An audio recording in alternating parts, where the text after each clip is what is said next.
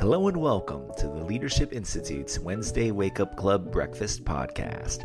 Recorded live every first Wednesday of the month here at the Stephen P.J. Wood Building in Arlington, Virginia.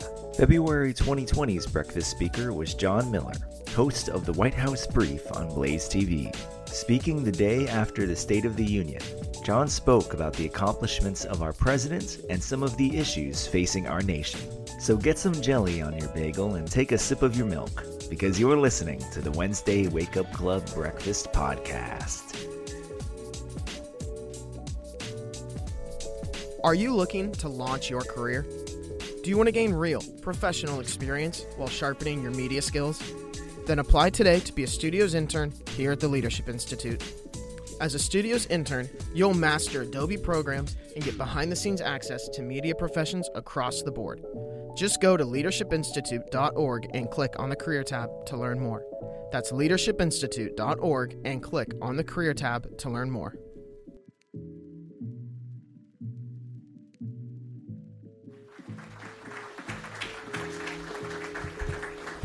Good morning, everyone. Good. Thank you for having me. Thank you to the Leadership Institute for having me. Thank you, Mr. Blackwell, for having me. Uh, that list, I sat down next to Mr. Blackwell, and the list of authors that introduced me to conservatism. He asked me, "Okay, I know this is the uh, this is the list that we said you read in college, but uh, who did you actually read?" And it turns out that was actually the list of people who I read because they all are on your Read to Lead uh, guide, and and it turns out that just everyone who introduced me to conservatism ended up being on that list. But uh, I went to Columbia University, uh, extremely liberal. I don't even know if liberal is the right term for the university, because it's it's essentially a Marxist campus. And uh, I graduated 2011, so about seven seven eight years ago. I'm I'm a, uh, you know I'm in politics, not math. So uh, seven or eight years ago, I graduated. It's not nearly as bad it was not nearly as bad back then as it is now. And it was bad back then. And so I was trying to find myself, and I grew up in a completely non political household. My dad was a jazz musician. Um, my mother was in, was in horseback riding. So I had no idea what I wanted to do. And, uh, you know, I didn't want to go to law school. I didn't want to be a doctor. And so I was like, well, what do I do? And they said, well, you go into media. That's what you do when, you, when you don't know what else to do.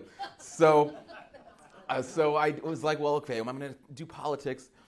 Uh, we didn't have a political household, so I didn't know what where I felt politically. And because my parents weren't political, they didn't say, well, you know, you have to be a Democrat. Because when you're in a black family, lots of times people say you have to vote Democrat. That's just what we do. I was fortunate enough so that my parents did not have to say that to me. And so I said, well, what do I believe in? How was I raised? Well, I was raised in a faith based household. I was raised to believe in individual liberty. I was raised to believe in working for yourself and working hard to earn what you get. And so that kind of just led me to conservatism naturally.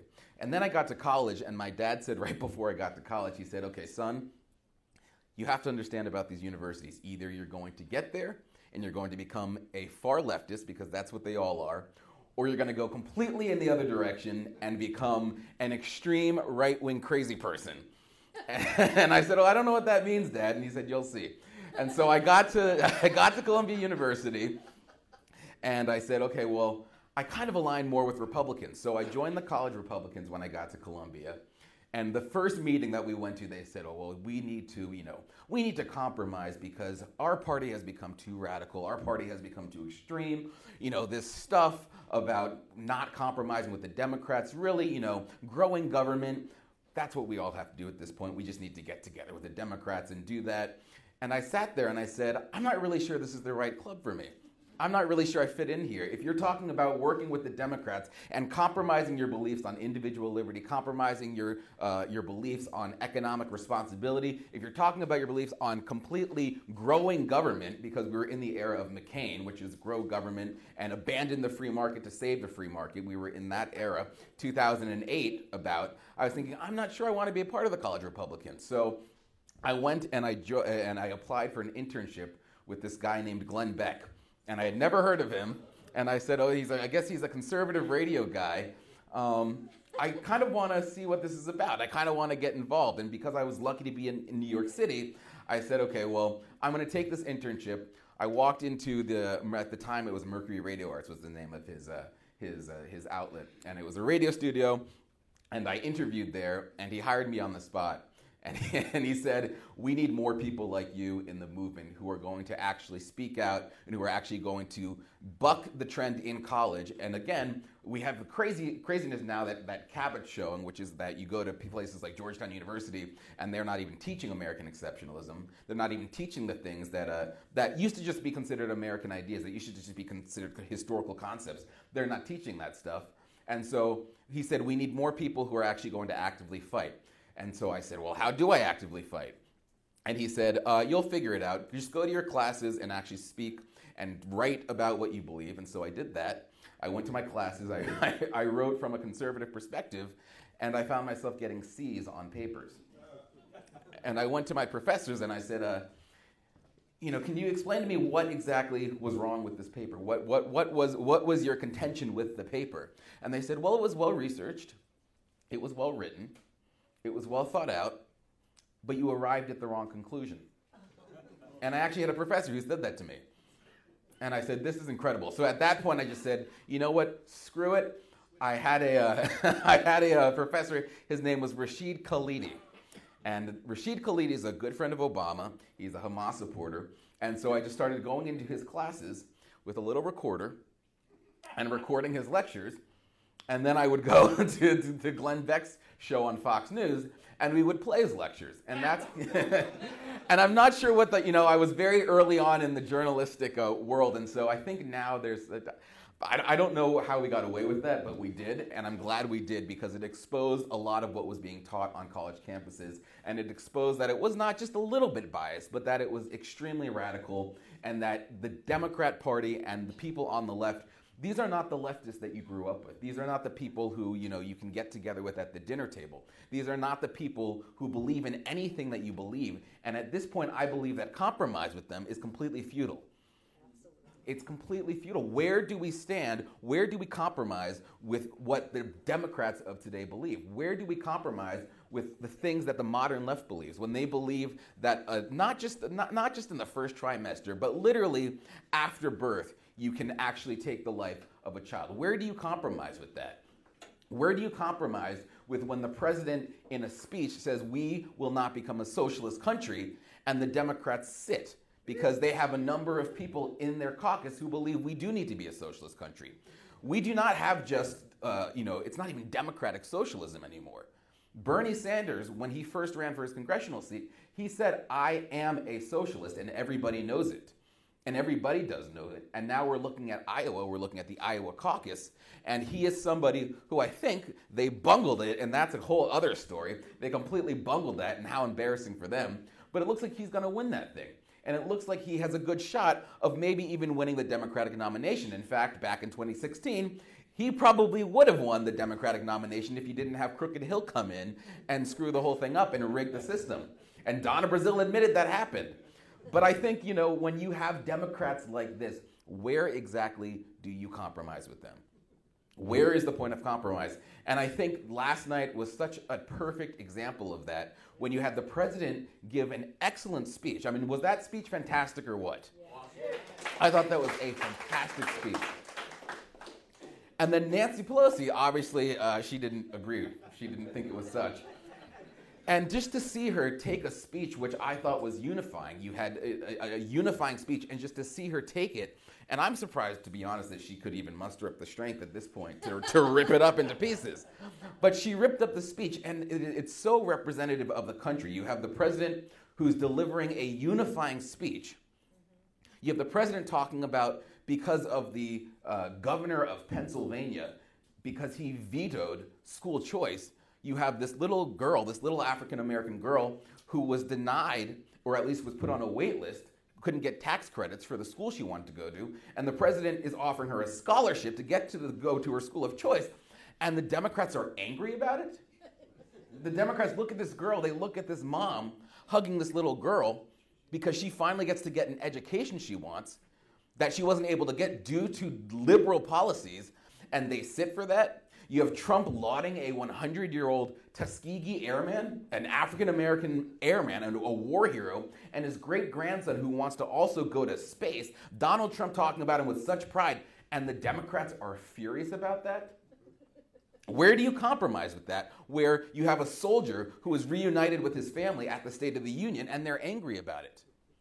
What world are we living in? Where do we say, okay, well, we want to work together with you? You don't, and you have to defeat them. That's our only option. That's our only option. I mean, you've got the female unemployment numbers at record lows, and they all sat. They all sat there. They all had their white on because of uh, because of the hundredth anniversary of women's suffrage and in the 19th Amendment, and they sat because women are finally working. And you have to wonder, okay, well then are you rabid traditionalist? Are you saying that, uh, okay, well then maybe women don't want to work, maybe women want to start families? What exactly is your message when you sit for that message? And so while you have the president trying to bring us together, and I truly think he could have gotten up there, he could have said the Democrats are trying to impeach me, he could have said the Democrats are working against me, this is a witch hunt. He could have gone full Trump beast mode and done that thing. and instead, he didn't. He stayed away and he talked about things that bring us together. And meanwhile, the Democrats are furiously trying to divide us. And I understand why they're mad. I mean, wouldn't you be wouldn't you be mad if you were in their position? Wouldn't you be mad if, if the results app broke? The results app? They have the results app. Did the same guy who designed the results app design the website for the Affordable Care Act? Remember, remember that website? It was the first ever website that could put you on hold.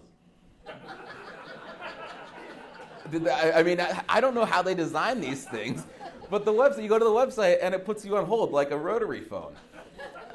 so I just, uh, you know, and it turns out the person who actually worked on that app was a guy named Robbie Mook. You guys all know Robbie Mook. He worked on Hillary Clinton's campaign. So the first thing that's obviously popping into people's minds is is this somebody who intentionally bungled this? And they said, oh no, it wasn't intentional. It wasn't a glitch. It was just a miscount. We still don't have the results. Yesterday they said, well, at 4 p.m. we're going to announce half the results. half the results for the Iowa caucus? and that completely deprives any momentum. So they completely they've screwed themselves for this entire primary now because they got off on the wrong foot. Now Iowa is completely irrelevant, and they have a guy named Pete Buttigieg who is in the lead. And we're told that Joe Biden is the presumptive frontrunner. I said from the beginning, I said there's no way this guy is actually the, is actually the front runner. I don't care what the polls say. You know, these are the same pollsters who brought you the amazing um, fantasy that was the 2016 election that Trump was never going to win. They're saying that Joe Biden is the front runner, and I'm saying you look at the party, you look at what's happening in our country, you look at the schools, you look at what, what the schools are teaching, you look at the fact that such a large number of young people believe socialism is, is, socialism is the way of the future. There's no way that Joe Biden, who is uh, more or less one of the more moderate candidates, is in the lead. And it's true, he's not in the lead. In Iowa, he's, he's, he's head and head with Amy Klobuchar. He's barely in fourth place because moderacy has no place in the Democrat Party. And Joe Biden, as, as much as he tries to, through his stumbled sentences and forgetting where he is and forgetting what he's doing, aside from all of that, he still has represented a more moderate wing of the party. That's not where the party is. And I think Nancy Pelosi was infuriated by that last night. And the question was when she ripped that speech, was she doing that to show a sign of solidarity with her party, to show, look, I hate Trump as much as you do? Or was it simply her own rage and that she couldn't contain herself? I think it was the latter. I think she's lost so control of her party. She also represented a more moderate wing of that party, and instead, which is crazy because you know the fact that she's the moderate, the fact that Nancy Pelosi is the moderate is insane, but it's true. And Alexandria Ocasio Cortez, Rashida Tlaib, Ilhan Omar, they are the new leaders of the Democrat Party. That's where the party is. And so, again, I have to ask where do you compromise with them? And you don't. Are you interested in running for office? Want to work on a campaign? At the Leadership Institute, it is our mission to increase the effectiveness of conservative activists and leaders in the public policy process. We offer over 40 different trainings including campaign management school, on camera TV trainings, writing workshops. If you want to make a difference in public policy, visit leadershipinstitute.org. That's leadershipinstitute.org. And so I'm so impressed with the president, with his tenacity, with his tireless, with his indefatigability. It's really otherworldly when you think about it because he literally has people who are stepping on his throat. He has people who are trying to thwart him every step of the way, and he is still getting things done. He has the Democrats who are trying to stop him. Every time he tries to get a piece of legislation passed, the Democrats get in his way. You have the courts who are a huge issue because the courts think they are just power, they, are omnipotent. The courts think they can do whatever they want. Every time the president tries to get something done, the courts get in the way, they try to stop it. They don't actually have that power. They shouldn't actually be doing that. It's judicial supremacy, and yet they think they can because they are ideologues, they are rogue judges who are stepping out of place. You have them, believe it or not, you've got people within Trump's administration who are thwarting him, who are trying to get in the way, and who are trying to actually stop him from doing the things that he promised. If you didn't have all of those forces, we wouldn't even need to have Trump for a second term because he would have been able to get everything done. Great example of that is the border. Great example of that is immigration. You have everyone trying to, including the courts, including Congress, and again, there are certain people within Trump's administration whom I believe do not actually uh, agree with him on actually securing the border.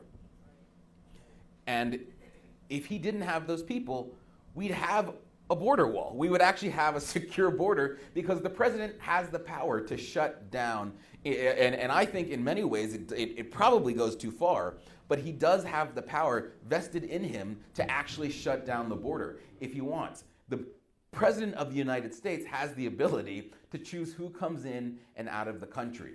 And the Congress can come in and they can say, well, you know, we're not going to let you do that. But at the end of the day, that is, and if you believe in limited government, one of the few things that the executive branch, that the government is responsible for, is actually securing the country, is actually securing the border, because that's how you defend our freedom. If you can't defend our borders and if you can't actually decide the kinds of people who come in and what those people believe, you can't actually defend the freedoms that we believe in this country because the people who come in are coming from places who don't believe in those freedoms. And you have people who are coming in who don't actually hold our values, who, who don't actually understand what makes our country great, who don't actually love our Constitution. You get people like Ilhan Omar. You get people like her who, she's not an illegal immigrant, but I don't believe she's been properly assimilated.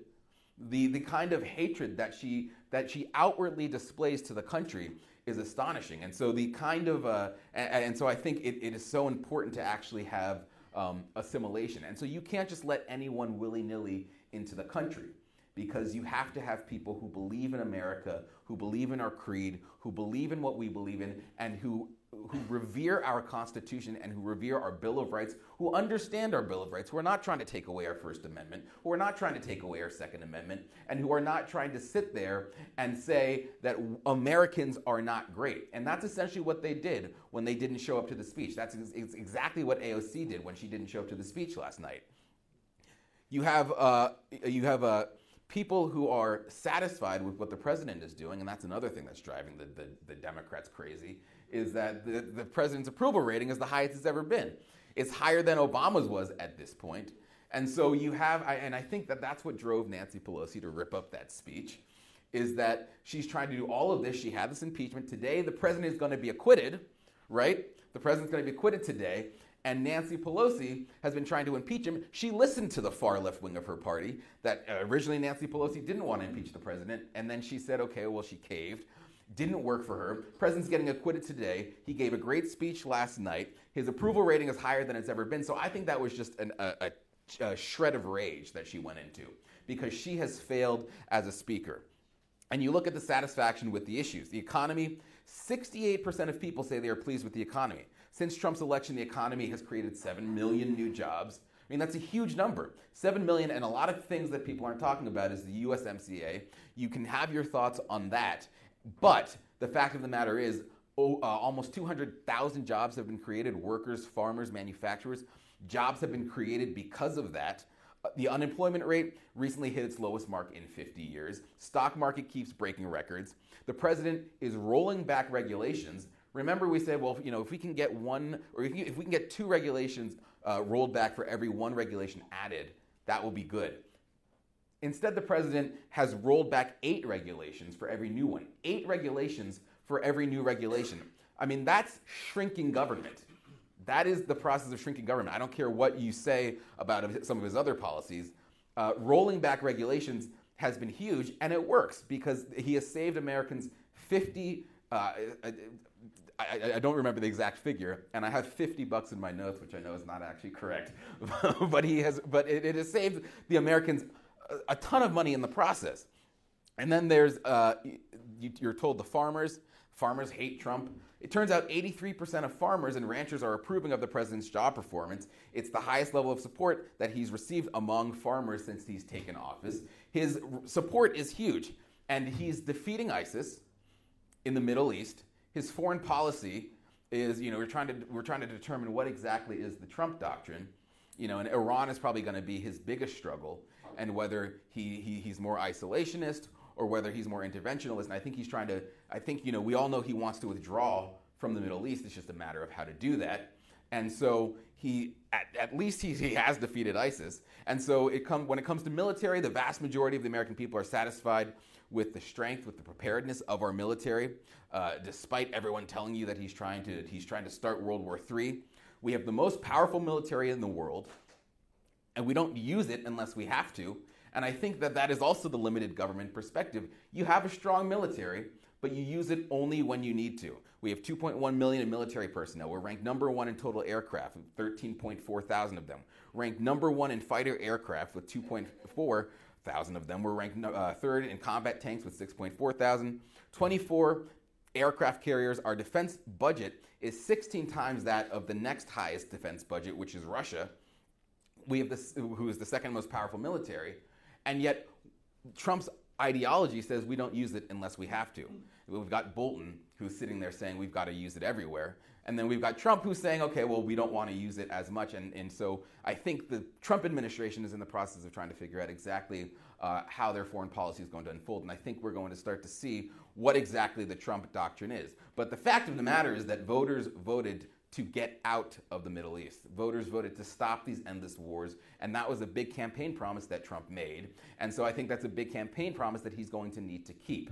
And I think that that's something that a lot of people within his administration maybe don't agree with him on, but it doesn't really matter because that's what the American people voted on. That was a huge campaign promise along with the border.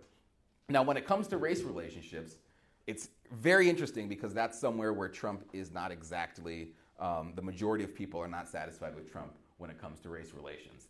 And, uh, and a lot of people will say, oh, it's Trump's rhetoric. Oh, it's Trump. You know, Trump is a racist. Trump is a Nazi. Trump is a white supremacist.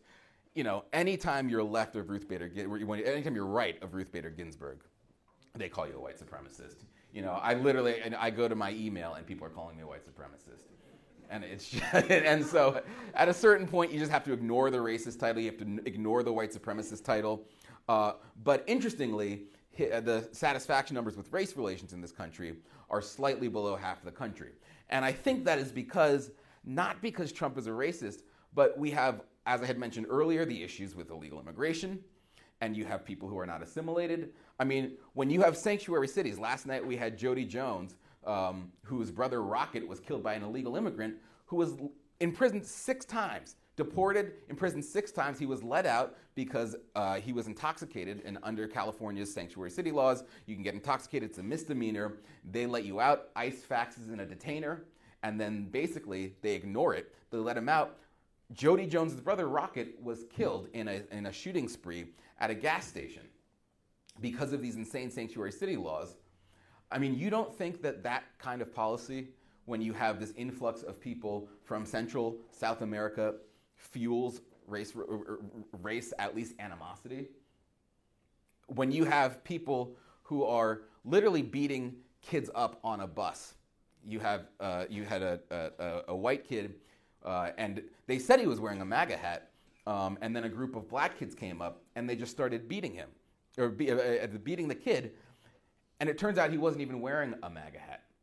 When you have a group of Covington Catholic boys who are literally vilified by the Washington Post, by CNN, by these major institutions. Literally, they make enemies of them simply because they're white and Trump supporters. You don't think that fuels racial animosity? You think it's Trump's rhetoric? I mean, they smeared those boys to the point now where they, they the, the Nick Sandmann has won a lawsuit. But they smeared those boys, and it was simply because of the color of their skin. They dropped the, uh, oh, you can't touch children. You know, you have little Greta Thunberg, who you're not allowed to say anything about. You know, you're not allowed to criticize her. You know, you have all of these children. You, you have a, what's that little guy? What, what's the little with the skinny arms? What's his name? The gun guy, the gun control guy. David Hogg. You've got David Hogg. You're not allowed to say anything about David Hogg. Guy can't spell, right? He's at Harvard University, which comes to show you, you know, who these kind of people these universities are letting in. But you're not allowed to criticize him. But when it comes to someone like Nick Sandmann and the Covington Catholic boys, you're allowed to make up lies about them. You're allowed to say that they are that they're harassing this Native American man who was literally in his face beating the drum. All of that stuff, and the media is complicit in it, is fueling racial animosity. And these are really big problems within the country because uh, I don't think that Obama did us any favors when it came to race relations. I think Obama was one of the most divisive presidents we have ever had. And I think that when it comes down to what we need to, how we need to go forward in this country, uh, race relations is going to be a huge thing because they are getting worse. They're not getting better. We're going in the wrong direction. I think Obama kind of sparked that because I honestly think if we had a, a, a president who was not as radical as Obama, uh, we wouldn't be in the situation we are because every criticism you made of Obama, oh, I don't want the government taking over one sixth of the United States economy with, with health care. I don't want that. I don't believe uh, in massive spending. I, I don't believe in complete redistribution. I don't, com- I don't believe in a complete transformation of America as we know it. I don't believe in the pen and the phone uh, approach to government. If he hadn't done all of that, I think we would be in a place where people wouldn't have, uh, uh where uh, people uh, start to get more extreme because they're called racist, because you criticize Obama's policies, you were called a racist, you were called a Nazi, and now anytime you espouse a, a certain conservative point of view, you're called a Nazi for it. And I think, you know, I, I think we're in a place where it's going to get worse, and that's where we need to start focusing on are the issues that matter to the American people. And so that's kind of what I do, and I have a program, it's called the White House Brief. And uh, I came to DC, and I was originally a producer, and they said, uh, uh, We want you to be a White House correspondent. And I said, What? I've never done on camera work, I've never, I've never been in front of a camera. Um, so what do I do? And they said, well, you just go to the White House and you know you'll report on the stories and you know you'll do some reporting. And I said, okay, fine. Um, seems easy enough. And all of the stories there that people were talking about were things that did not matter to the American people whatsoever. Oh, who is uh, who, who's eating lunch today? What's on the menu? Uh, who, who, who, who's being fired today? All these names I didn't hear about. I said, well, what if I just reported on the things that actually mattered to the American people? Which are the things that I've just talked about. What if I actually talked about things that Americans care about, that actually affect Americans' lives, their daily lives, and what they do? What if we actually talked about uh, the things that the president is doing to improve the country? Because the American people they voted for a president who was going to revive the American economy. The American people voted for a president who was going to stand up for the American worker. The American people voted for a president who was going to get tough on immigration, who was going to be strong on crime, and who was going to end foreign wars and stop selling out to foreign interests. And that's what they got. And those are the issues that the American people care about, and those are the issues that I think that the American journalists have a duty to report on. They're not doing that, and so that's what I attempt to do with my program. You can catch it on Blaze TV. You can catch it. I have a YouTube channel, youtube.com slash Jon Miller. Catch my videos, go there. But we talk about all of the things that are actually affecting the American people, not the palace intrigue and not all the nonsense that occupies the White House Correspondents Association. So with that, I'll open it up to questions. Thank you guys, and I appreciate you guys listening to me.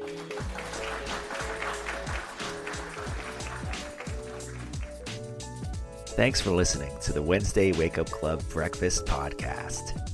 If you enjoyed this episode, remember to share and subscribe wherever you listen to this podcast. To listen to more breakfast, head over to the Leadership Institute YouTube channel.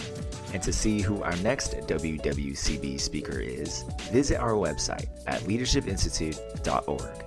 The Wednesday Wake Up Club Breakfast Podcast is produced and edited by Alexander Chang with support from Tiffany Roberts and Jared Cummings.